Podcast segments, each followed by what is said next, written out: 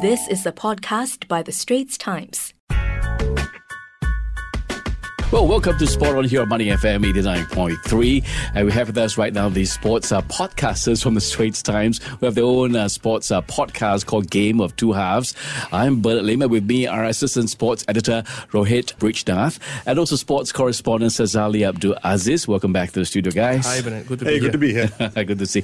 Not seen for a while, yeah? Uh, okay, today we're going to debate about Singapore, uh, whether can, can Singapore be considered a sporting nation? I mean, uh, also take stock of the English Premier League, some exciting games last night, and this is around about half term as well.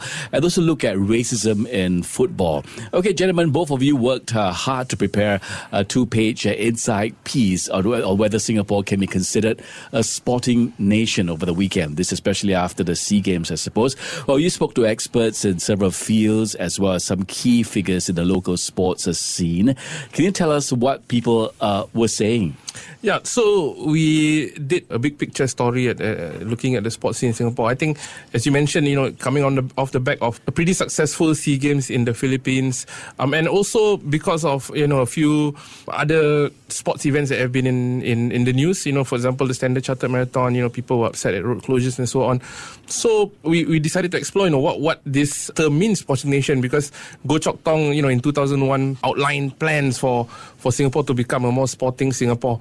It's been almost 20 years. Uh, we thought it would be interesting to examine if, if we have achieved that. And I think it's very tricky to say because it depends on your definition. Mm-hmm. Uh, you know, a lot of those um, sports administrators, coaches, you know, some athletes uh, we spoke to as well, they all point to different factors, but generally, infrastructure, you know, world class events, hosting world class events, high performance, community participation, all these factors, you know, are, are taken into account. So, some say yes, Singapore be, has become a sporting nation. Some say you know we're getting there, but yeah, I think it's certainly uh, right to evaluate the, the, progress we've made over the years. You know, I've been here for 12 years. Mm-hmm. I came here from Melbourne, and Melbourne is a pretty big sporting city. Mm-hmm.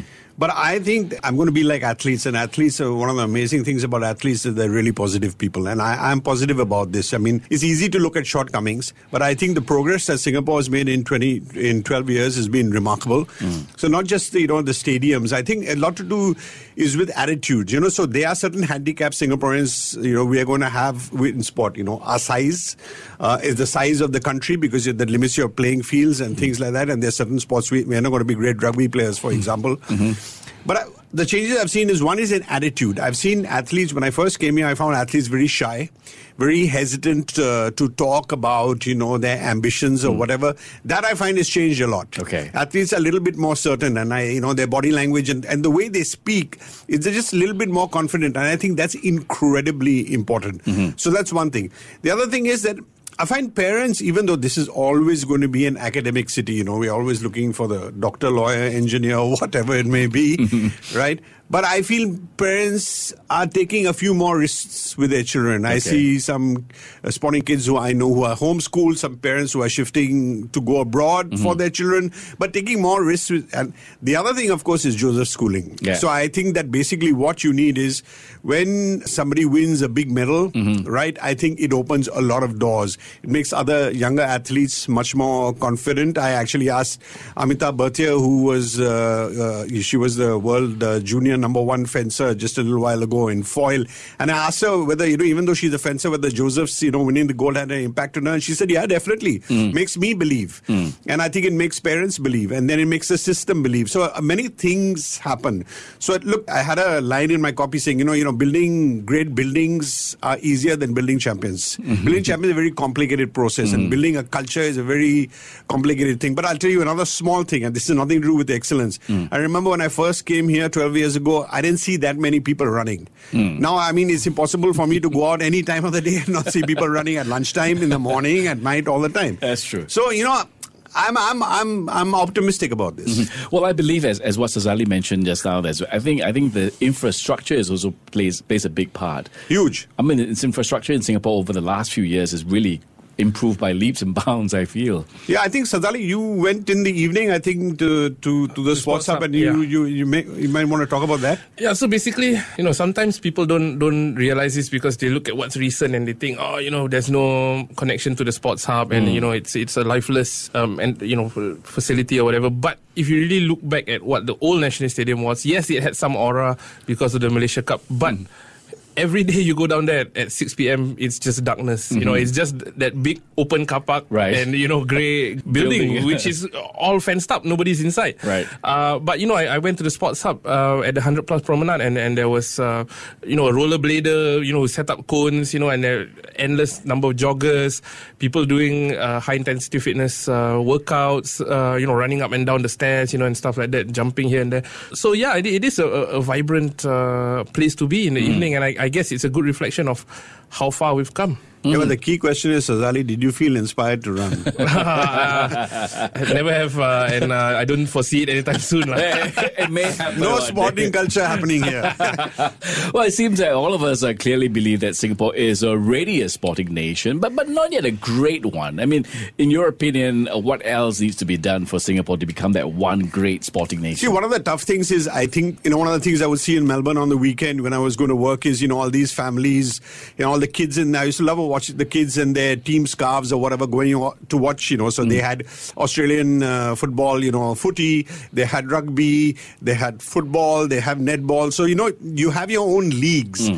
And then, you know, you basically you cheer for this or that or whatever. So we don't really have that. Hmm. And I in the small city, maybe there's not enough talent and somehow the, the football league has never become that big so mm-hmm. that's always going to be a disadvantage for us mm-hmm. so that's for me is, is is one of the handicaps for You- example You, ask what we need to become a great sporting nation. I mm-hmm. actually believe we have not yet arrived as a sporting nation because, Okay. you know, for me, again, like I said, go back to, to what we said when we ask people, it depends on their definition. For me, the definition of a sporting nation would be where sport is an important part of most people's lives. Uh, and I, I feel right now, you know, it's an important part um, of some people's lives. So I think that's that's one thing. It has to be sort of tied in with what Rohit Yeah, says. You know, you put. need to you need to watch, you need to consume, you need to participate. correct. I may not run, but I still play football every every week. So you know that, Yeah. that kind of thing. You know, you, you need to have you need to have it in your in your in your in your veins, I guess. You Right, know, and right. and the other thing is also behaviors. You know, Mm-hmm. for example, you know, I, I love to cite this example, which is you know, football match it kicks off at seven thirty. Singaporeans will come at seven thirty. Mm. yeah, or maybe even uh, seven Yeah, forty-five. correct. so, so you know, even if it's a Suzuki Cup final, which we have seen before, Right. the stadium only fills up 10, 15 minutes into the game. Sure. So that that's you know, to me, indicative of you know a country that sort of doesn't understand. Mm-hmm. You need to be there. You know, The you whole sh- festive- Yeah, festive correct. actually the best part is the anticipation before Yeah, you, know, you, you look at the players warm Yeah. up. You can Yeah. feel the, the atmosphere sort of building. You know, so as people trickle into the stadium. That's so, true. That's so true. that's yeah, but related to that, I, I would think one of the things that I, I wish Singaporeans would do more is go to watch More, yeah. Because I understand that not all the sport is world class sport. Mm-hmm, But I think if you love sport, you go and watch any sport. I have watched under 16, under 18 stuff, juniors or whatever. Mm-hmm. Competition is always intriguing and interesting, you know, and Mm-hmm. I think athletes always do better or feel better if you if they have an audience. That's right. Well, if you like the Straits Times uh, spot on uh, right here Money FM or Game of Two Halves, you can listen to us uh, live on Money FM Monday around about five fifteen, or uh, or you can subscribe to Game of Two Halves on Apple Podcasts, uh, Google Podcasts, or Spotify, and like us give us a rating. And now moving on to the second half of our ST uh, Sports uh, podcasters, where we turn our attention overseas, especially right now we're looking at the English Premier League. Well, there were some major changes over the last uh, few weeks. Arsenal sacking Unai Emery, uh, Spurs getting rid of uh, Maurizio Pochettino, and Everton also ditching Marco Silva. In their places have come Mikel Arteta, uh, Jose Mourinho, Carlos Ancelotti. What do you make of all these uh, changes, Azali? Good moves for Everton and Arsenal, but you know I think Spurs press a panic button. I think Everton needs someone like Ancelotti. They haven't really brought in someone with that profile, you know, winner, proven, um, you know, manager. And if they're going to back him with uh, some resources, I think it's a good short-term boost for them. For Arsenal, I think it's it's good uh, if they decide to stick with Arteta for at least two years. Let him, you know, sort of try and rebuild the squad. You know, have time to work with them, of course. So that's a good, potentially a good long long term uh, appointment. Uh, and again, like I said, for Spurs, I think it's a bit disappointing to see them press the panic button and, and, and get rid of Pochettino, you know, less than halfway through the season, and, and just a few months after he led them to the Champions League final. Uh, and and if you look back at the five seasons he had at the club, he took them to unprecedented uh, places. You know, mm-hmm, he he mm-hmm. never won silverware, unfortunately, but he he took them to cup finals. He took them to uh, Champions League uh, for a couple of seasons, and you know the club were really growing under his charge. And uh, you know it's, it's, a bit disappointing to, especially after they moved into a new stadium and everything. And he you know he barely lasted half a season at, right. at the new stadium. So, right. yeah, that's that's very disappointing on that end. Well, the Premier League uh, half term actually falls uh, on Boxing Day, which is like a two days from now, yeah. when all the 20 teams would have played 19 games. So let, us look at your crystal ball right now. Uh, what are some of your predictions uh, for the for the rest of the season? To me, I think the current top four will still finish in the top four. That, that's one prediction. And, and, and, the other thing, I think Ole Gunnar Solskjaer will stay the entire season with Manchester United. All I right. don't think.